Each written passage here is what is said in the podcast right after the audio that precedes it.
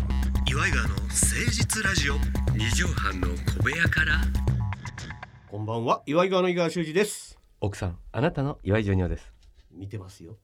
岩井川の誠実ラジオ二畳半の小部屋からのお時間でございます、うんうんうんこう11時ぐらい夜の11時ぐらいってみんなはご飯食べてもうお風呂入ってみたいそうなだねオンタイムで聞いてくださってるあ方のはそんな感じなのかな、まあ家族で聞いてる人はいないと思いいますない絶対にいない、自分の部屋でうん、ね聞いてると思いますけひっどそり聞いてくださってる時はもうパシャパシャマなのかしらああそうじゃないですかねもうこれ一応深夜ラジオのジャンルなのかなうん今もうでもネグリジェとかいないでしょうからネグリジェああネグリジェの人いないでしょ俺らの子供の頃でギリギリじゃないそうね知らんのじゃない今子供子供たちというか若い子ネグリジェっていないまあそうだろうなああ俺らがほらズロースって聞いて笑うう笑うみたいな感覚じゃないスウェットなんかなかったからね多分あー昔はもうスウェットパジャマっていう言い方もなかったなお父さんはこれボタンのパジャマあのしましまのドリ,、うんドリフが来てそるうようなそやうつそうねそうあれでお母さんはなおんか母さんもでもああいうパジャマだったのか綿100のなうん襟があ丸いそうそうなんかちょっとねボタンあのやつああれお母さん着てたおわ母さんはそれっていうイメージなんか、そうねうん、で子供はうんちょっとタイトなうんロンティーと上下セットアップみあたいああなったあったあったアニメキャラクターがついた袖口がこう輪っかあったね輪っかで色ついてるやつあれ今子供まだ着てんじゃないのあれ可愛いねでもねうんうんえあなた今女優さん寝る時はいや私はあのずーっとボタンのパジャマ着てたんですようんうんほんでこれを昔ながらの夏になるうとんこの上だけ T シャツでみたいはなははははだけどあのある時気づいたんですけどえええねえええあのボタンがうつ伏せにちょっと辛いなっていうちょっとこう骨に当たったりあとーそうなかんですよ縦になってちょっとクってなったりとうんかなるほどだからそれでなんつうのスウェットのセットアップみたいな上下のパジャマちょっと楽な変な変なパジャマ変なあうんちょ変っとなどんなんか全然分からへんけど、上と下で上はうん、胸のとこになんかダックス運動みたいの書いたんだよえあのヤンキーが着てるやつガルフィーみたいなやついやいや全然違うなんかどこのメーカーかもわかんないけどジョニーさん昔稽古場にさ、うん冠婚金の稽古場にさ、稽古着としてさうんうんなんか見たことない水色の水色のメナードかっていうやつそうそうあれもパジャマなんだ多分メナードうんあれね明美が大っ嫌いだったんだ この前白状したあいつあれそこはかとなく気持ち悪かったも気持ち悪いでしょん、でああいう形のうんそれでまあグレーのやつなんだけど下はうん、少年がスケボーとかなんかスキーやったりとかしてるイラストイラストでもそれセットアップなのよ全然違う模様なのよえー、それで合わせ合わせてるなんだそうへー合わせて買ったんだけどねおそれそれいいのよあけみちゃんは奥さんはネグリジェあのなんかもう長いこうなんつうのスカートみたいなあ一ー匹ワンピースみたいになってるやつ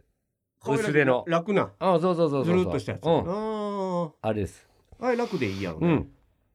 俺はもうスウェットやなうセットーんセットもら薄いやつと厚いやつと二つあるそうのね2種類あるんだよそうねあああのジャージとスウェットの違いもあるじゃないうんあるあるであるジャージってちょっとジャージはちょっと化ね学繊維やからジャージちょっとねかさばんだよそうねああでもやっぱあれらしいよ、うんあの自然のうんオーガニックのうん綿のパジャマとかがやっぱいいんだってあそうなのうん、体には、あ本当うんえそのノンストレスで、えうんえー睡眠がえこえう深く取れるっていう、あそうでフード付きのさ俺が今着てるようなこうパーカーみたいな、これで寝る人も結構多いいやるんいいるやあんまよくないね俺パーカーやだ俺この後ろがそうそうそうそう首の後ろがこっちゃこれがなんかこう首にちょっとこう頸動脈を少し締めちゃったありとかで、ーそうなんだ睡眠の質を下げるからやっぱ楽なやっぱ状考態えられでてんだねそパうジャマとか楽ででこう体に負担ないのがやっぱ一番いいんだってなるほどまたおはみたいな話してもったな、へーそういうじそういう年ですからねそういう年睡でご眠ざ大います事ですよ皆さんは何を着て寝てらっしゃるんでしょうか初めて参りましょう岩井川の誠実ラジオ二畳半の小部屋から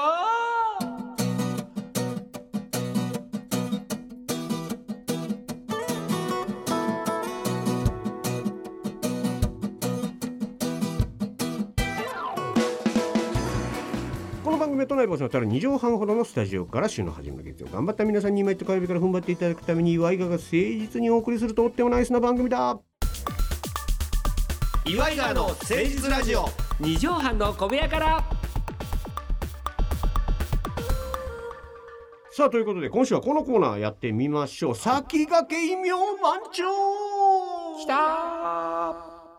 さあ異名なんかついてなくてもいいという有名芸能人に岩井川が勝手に異名をつけていこうという、本人の耳に届かないように祈りながらお送りしているコーナーです。そうですね。はい、ジョニオさんはボリュームのないリーゼント。はい。一つもかっこよくないな。かっこいいのは一個もないんですけあど。一個だけみ思い出した、はいはい。千葉のさんまちゃん千葉のさんまちゃんこれはね、あのーただ周りの友達がみんな無口だったっていうだけなんですけそうたど。だ自分がおしゃべりだっただけっていうね、うん。悲しいで逸も話はありますがさんま師匠にはそのやつの耳に届いてますから。そう千葉のさんまちゃん言わうれてん。た言わよ、れおた前ら言うてなな。つって。あれでえらい受けたもんな歩けてくれ。全然違うんだ会ってみたら。さあ、えー、先駆け異名番長今ね日はどなた誰にに目しをまつすかけようかまあ、大スターを今日はあ、ご用意いたしました、うんえー我々の世代にはもう雲の上の存在というかうん。演歌歌手五木ひろしさあんらいや素晴らしい。五木さん歌うまいんだよな。五木ひろしさんのうん「サンガ」っていうねあ、サンガありの、ね。山と山賊の川で「サンガ」っていう歌があって、関根さんはこの曲聴いて号泣するんだから、あったんですよ、あの人の涙が。ないやもうやっぱねお孫ちゃんできてからめちゃくちゃ涙もろいみたいよ だって今ほら2人でラジオやってるやんか、うん。たでね一応ほっこりメールとかくれるわけ、うんいいいいお話くださいねなんつって、うんうん。 2回ぐらい関根さん涙ぐんで「あ俺ダメだ」とかっつって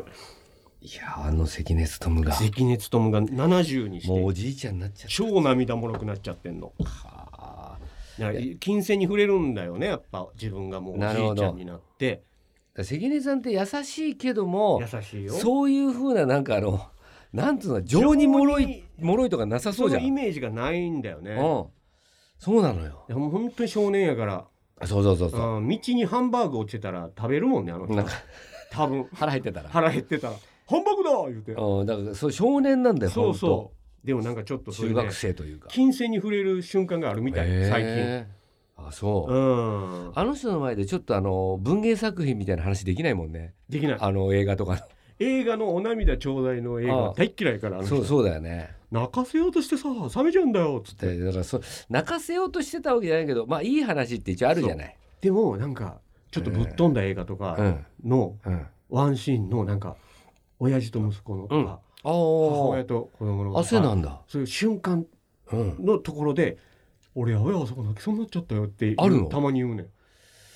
あそそうだから全体のストーリーとかいうよりもその瞬間で自分のこうう。うん。イイメージと何かがパッてこうフラッシュバックしたあらーまあね。グッとくるんやろね。あとそれでびっくりしたのはね、さんま師匠ってね、寅さん大好きなんだって知ってた。ええ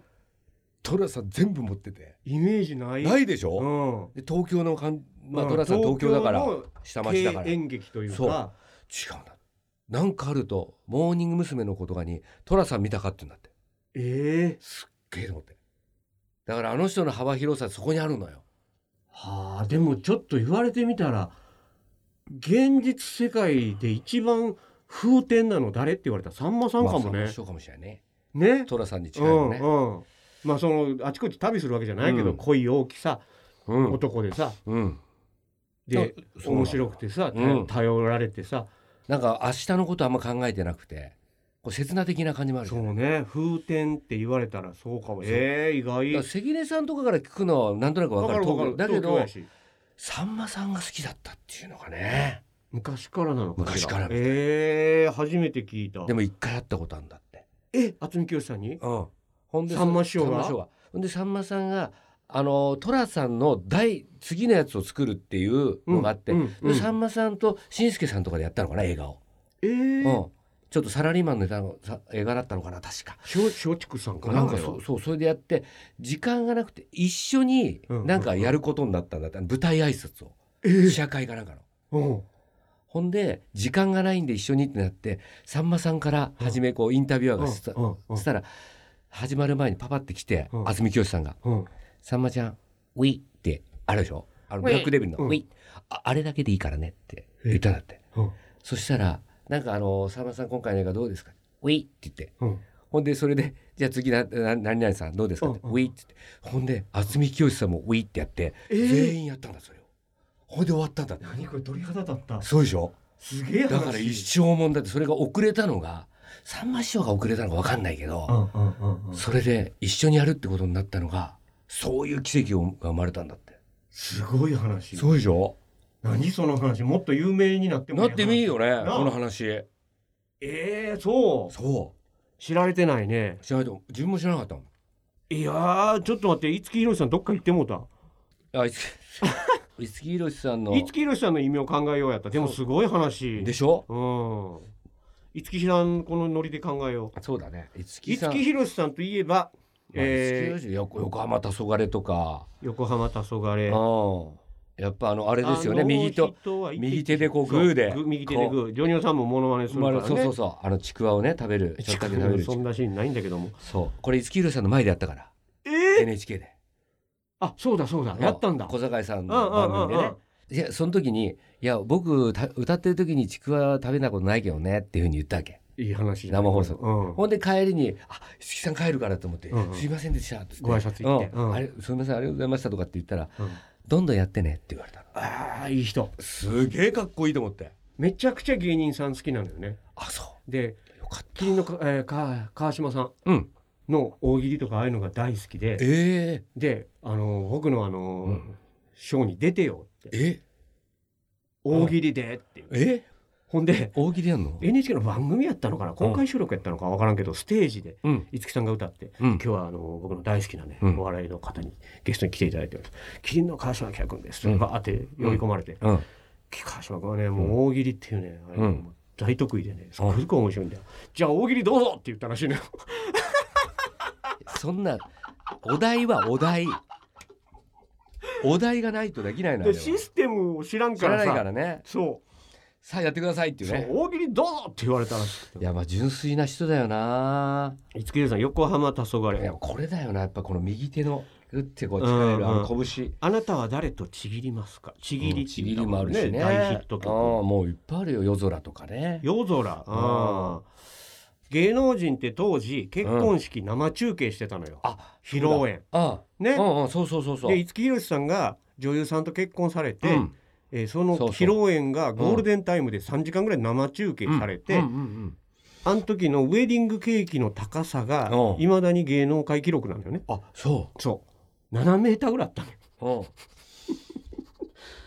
ええそれは異名に入れんでええけどケーキたかしっていうのケーキ高し五木ひろしケーキたかしケーキ高しい五木ひろしですおかしいやろコンビ名みたいになってるやんでもケーキが一番高いわけでしょケーキ高しひろしみたいになるやんケーキ高しひろ し